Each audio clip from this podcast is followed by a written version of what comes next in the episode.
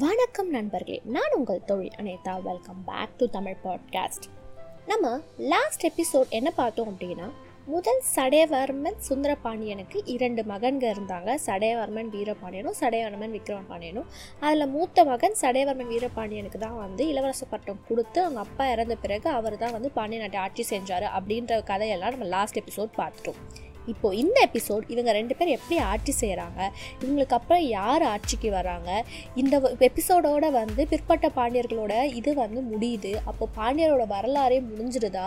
அதுக்கப்புறம் எப்படியாவது எழுச்சி பெறாங்களா? இது வந்து விழிச்சி காலமாக இவ்வளோ கொஷனுக்கான ஆன்சர்ஸ் இந்த எபிசோடில் இருக்க போகுது. சடையவர்மன் வீரபாண்டியன் பாண்டிய நாட்டை ஆட்சி செய்கிறாரு இவர் ஆட்சி பெறின பகுதி எதுன்னா கொங்கு நாடு அதாவது கோயம்புத்தூர் சேலம் ஊட்டி தருமபுரிலாம் இருக்குல்ல அந்த பகுதியை வந்து கொங்கு நாடு ஈழ நாடுனா தெரியும். ஸ்ரீலங்கா. அது மட்டும் இல்லாமல் ஈழ நாட்டில் ஒரு பகுதி வந்து வேற ஒரு மன்னர்கள் அங்கே இருக்க குறுநில மன்னர்கள் ஆட்சி செய்கிறாங்க மொத்த பகுதியும் இல்லை ஸ்ரீலங்கா ஃபுல்லாகவே இல்லை. ஒரு சில பகுதி மட்டும்தான் அவங்க ஸ்ரீலங்காவை கேப்சர் பண்ணிட்டுருக்காங்க அதனோடு இல்லாமல் தெலுங்கு நாடு. தெலுங்கு நாடு அப்படின்னு சொல்கிறது எது அப்படின்னா தெலுங்கு சோழ நாடுன்னு சொல்லுவாங்க. இது வந்து இப்போ இருக்க திருப்பதி கடப்பை அதுக்கப்புறம் நெல்லூர் இதெல்லாம் இருக்கு இல்லையா? இதெல்லாம் தான் வந்து தெலுங்கு சோழ நாடு அப்படின்னு சொல்லுவாங்க. அப்புறம் சோழ நாடு அதாவது தஞ்சாவூர் பழையறை இதெல்லாம் இருக்கு இல்லையா? இதெல்லாம் வந்து இவரோட கண்ட்ரோல்குள்ளே தான் இருந்துச்சு. இவர் இப்படி ஆட்சி செஞ்சுட்டே இருக்கும்பொழுது ஒரு விஷயம் ஏற்படுது. நான் சொன்னேன் இல்லையா? அதாவது ஈழ நாட்டில் வந்து ஒரு சில குறுநில மன்னர்கள் வந்து ஆட்சி செஞ்சாங்க. ஈழ நாடு ஃபுல்லாக வந்து அவர் கேப்சர் பண்ணல. பாதி நாடு மட்டும் தான் வந்து இருந்துச்சு. இவரோட கண்ட்ரோல்குள்ளே இருந்தது. அதாவது அவங்க அப்பா விட்டுட்டு போனது இது மட்டும் தான். அதை அப்படியே அவர் எடுத்து ஆட்சி செஞ்சுட்டு இருந்தார். அந்த சமயம் இவரோட ஆட்சி காலத்தில் என்ன நடக்குது அப்படின்னா ஈழ நாட்டுக்குள்ள திரிக்கோணமலை அப்படின்னு சொல்லுவாங்க இல்லையா? அந்த திரிக்கோணமலையில் வந்து ஒரு குறுநில மன்னருக்குள்ள ஒரு பிரச்சனை வருது. அந்த பிரச்சனையை வந்து இவர் சப்போர்ட் பண்ணி அங்கே இருக்க குறுநில மன்னர்களுக்குள்ளேயே அடிச்சுக்கிறாங்க. அடிச்சுக்கிறதுனால இவர் போய் அங்கே பஞ்சாயத்து பண்ணி அங்கே வந்து ஒரு பிரச்சனையை சார்ட் பண்ணி அந்த இடத்தையுமே இப்போது மொத்த ஸ்ரீலங்காவும் இவரோட கண்ட்ரோல்குள்ளே கொண்டு வந்துடுறாரு. இவர் இந்த பக்கம் இருக்க அவரோட தம்பி இருக்கார் இல்லையா?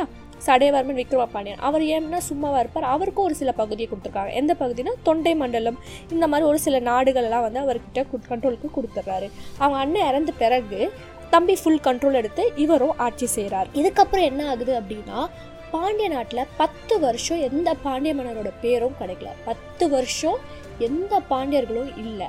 அதுக்கப்புறம் என்ன நடக்குது அப்படின்னா ஒரு பாண்டிய மன்னர் வரார் இந்த பத்து வருஷம் கேப்பில் யார் ஆட்சி செஞ்சுருக்கலாம்? சேர மன்னர் ஆட்சி செஞ்சுருக்கலாம். வாய்ப்புகள் அதிகமாக இருக்குது சோழர்கள் இல்லை. அப்புறம் வேற யாராவது விஜயநகர மன்னர்கள் வந்திருக்கலாம். இல்லை சாளுக்கிய மன்னர்கள் யார் வேணால் ஆட்சி செஞ்சுருக்கலாம். அதை பற்றி நம்ம அந்தந்த வரலாறுல பார்ப்போம். இந்த பத்து வருஷம் கழிச்சு ஒரு மன்னர் வந்தார் அப்படின்னு சொல்கிறீங்களே அவங்க யார் அனிதா நீங்கள் கேட்டிங்கன்னா கொல்லங்கொண்ட பாண்டியன் புவன வீரன் அப்படின்னு பட்டங்கள் இருக்குது பட்டங்கள் எதுக்கு? பேரை சொல்லுமா அப்படின்னு நீங்கள் கேட்குறது எனக்கு இங்கே வரைக்கும் கேட்குது அது வேறு யாரும் கிடையாது. முதல் மாரவர்மன் குலசேகர பாண்டியன். இவங்க ஒரு ஸ்பெஷலான ஒரு விஷயம் இருக்குது இவருக்கு நாலு தம்பிங்க இருக்காங்க. மொத்தம் அஞ்சு பேர் பாண்டவர்கள் மாதிரி. அவங்க நாலு தம்பிகள் யார் யாருன்னா சடையவர்மன் சுந்தரபாண்டியன் மாரவர்மன் விக்ரமபாண்டியன் மாரவர்மன் வீரபாண்டியன் குலசேகர மாவலி வாரன் அப்படின்னு அஞ்சு பேரும் பாண்டவர்கள் மாதிரி இருந்து பாண்டிய நாட்டு அதாவது கிட்டத்தட்ட மொத்த சவுத் இந்தியாவுமே நல்லபடியாக ஆட்சி செஞ்சுட்டு இருந்தாங்க. இவங்களோட காலத்துக்கு அப்புறம் தான் பாண்டிய நாடு வீழ்ச்சி அடைய ஆரம்பிக்குது. ஃபர்ஸ்ட் நம்ம அண்ணனை பற்றி பார்ப்போம் அண்ணன் யார்? முதல் மாரவர்மன் குலசேகர பாண்டியன். இவர் பார்த்தீங்க அப்படின்னா ரொம்ப ரொம்ப ரொம்ப சூப்பராக வந்து பாண்டிய நாட்டை ஆட்சி செஞ்சுருக்காங்க. இவரோட ஆட்சி முறையை பார்த்து இவரோட சில விஷயங்கள்லாம் பார்த்து இட்டாலி நாட்டு வந்த வெனிசி அப்படின்ற ஒரு நகரத்தில் வந்து மார்க்போலா அப்படின்ற ஒரு மன்னர் இருக்கார். அந்த மன்னர் வந்து இந்த பாண்டிய நாட்டை பற்றி ஒரு சிறப்பு வந்து அங்கே எழுதியிருக்காராம். ஸோ அவ்வளோ சிறப்பு வாய்ந்த ஒரு மன்னராக இவர் இருந்திருக்காரு. அடுத்து பார்த்தீங்க அப்படின்னா பாண்டிய நாட்டில் ஓட கேபிட்டல் இருக்குல்லையே அதாவது மதுரை.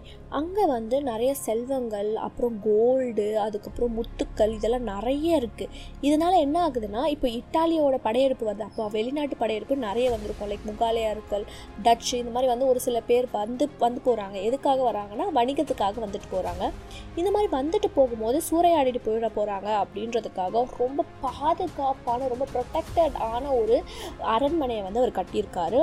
அவ்வளோ ரொம்ப ரொம்ப ரொம்ப காம்ப்ளெக்ஸாக இருக்குமா அந்த குகைக்குள்ளே போகிறதுக்கு அப்படி ஒரு கன்ஸ்ட்ரக்ஷன் அவர் பண்ணியிருக்காரு. மூணாவதாக என்ன ஆகுது அப்படின்னா இவரோட காலகட்டத்தில் ஈழ நாடு வந்து அவரை கைவிட்டு போகுது. அப்படி போயிடுது. போனதுக்கப்புறம் அப்போ யார் ஆட்சி செஞ்சுருக்காங்க அப்படின்னா மூன்றாம் பரக்கிரம பாகு. இந்த மர மூன்றாம் பரக்கிரம பாகு வந்து சண்டை போட்டு போயிட்டாரு. என்ன ஆயிடுது அப்படின்னா அங்கே இருக்க குறுநில மன்னர்கள் மறுபடியும் அங்கேக்குள்ளே பிரச்சனை வருது. அந்த டைம் இவர் போய் வந்து சப்போர்ட் பண்ணி போர்க்களத்தில் மூன்றாம் பராக்கிரம பாகுவோட சப்போர்ட் பண்ணி உறுதுணையாக இருந்து அவங்க தம்பியை தான் இவர் போல் அவர் தம்பிகளை அமுச்சு விட்டு போர் செஞ்சு அந்த ஈழநாடு முழுக்க இவரோட கண்ட்ரோல்குள்ளே கொண்டு வந்து வந்துட்டு மூன்றாம் பராக்கிரம பாகோட ஃப்ரெண்ட்ஷிப்பும் க்ரியேட் பண்ணிக்கிறாரு.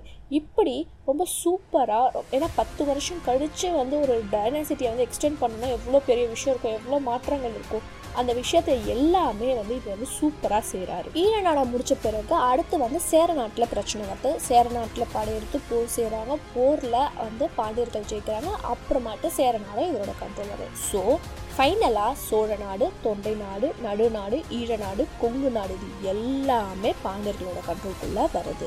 இதுக்கப்புறம் ஒவ்வொரு நாடும் அவங்களோட தம்பிகளுக்கு அசைன் பண்ணிடுறாரு.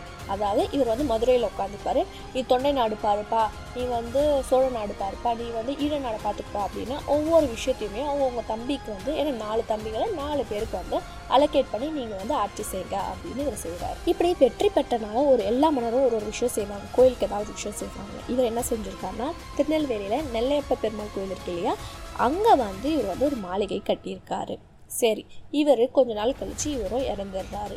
இவருக்கு அப்புறம் அடுத்து அவரோட தம்பி யாருன்னா சடையவர்மன் சுந்தரபாண்டியன். அவர் வராரு.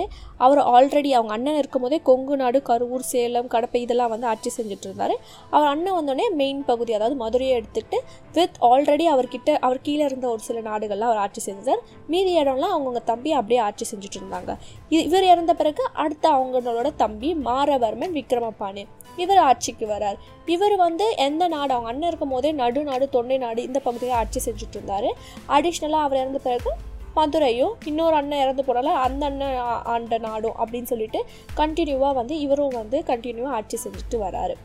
இவருக்கு அப்புறம் அவரோட இன்னொரு தம்பி அதாவது இவர் இறந்த பிறகு இன்னொரு தம்பி மாரவர்மன் வீரபாண்டியன் ஆட்சி செய்கிறாரு அவர் அண்ணன் விட்டுட்டு போன அந்த பகுதி அப்படியே இவரும் ஆட்சி செய்கிறாரு அதுக்கப்புறம் இவரும் இறந்துடுறாரு. கடைசி தம்பி இருக்காரு இல்லையா? குலசேகர மாவலிவாராயன் இவர் ஆட்சி செய்கிறாரு இவரோட காலத்தில் ஒரு பெரிய வீழ்ச்சி ஏற்படுது. என்ன ஆகுது அப்படின்னா இவருக்கு ரெண்டு மகன்கள் இருக்காங்க. சுந்தரபாண்டியன் வீரபாண்டியன். சுந்தரபாண்டியன் வந்து முதல் மனைவி அதாவது பட்டத்தரசியோட மகன் தான் இந்த சுந்தரபாண்டியன். இரண்டாவது மணிக்கு பிறந்தவங்க தான் இந்த வீரபாண்டியன். இவரோட காலகட்டத்தில் பாண்டியனார் ஒரு சில பகுதி வந்து அவர்கள் கைவிட்டு போகுது இல்லையா? இந்த வீரபாண்டியன் என்ன பண்ணுறான் அதாவது இரண்டாவது மணிக்கு பிறந்த மகன் வீரபாண்டியன் என்ன பண்ணுறான்னா அதெல்லாம் வந்து திருப்பி போர் செஞ்சு அதை வந்து மீட்கிறான்.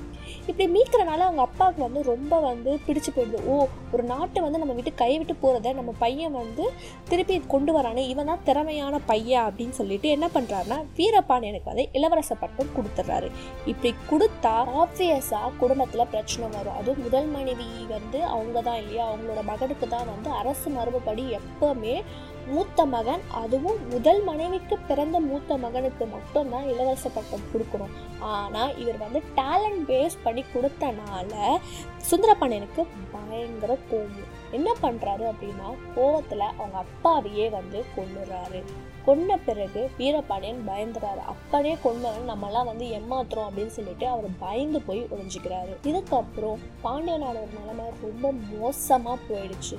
ஸோ இதுக்கப்புறம் என்ன ஆகுது? திருப்பி பாண்டியர்கள் வந்தாங்களா? இல்லை பாண்டியர்கள் கிட்டேருந்து சேரர்கள் கிட்ட போயிடுச்சா? இல்லை வேற யாராவது முகாலய மன்னர்கள் கிட்ட போயிடுச்சா பாண்டிய நாடு?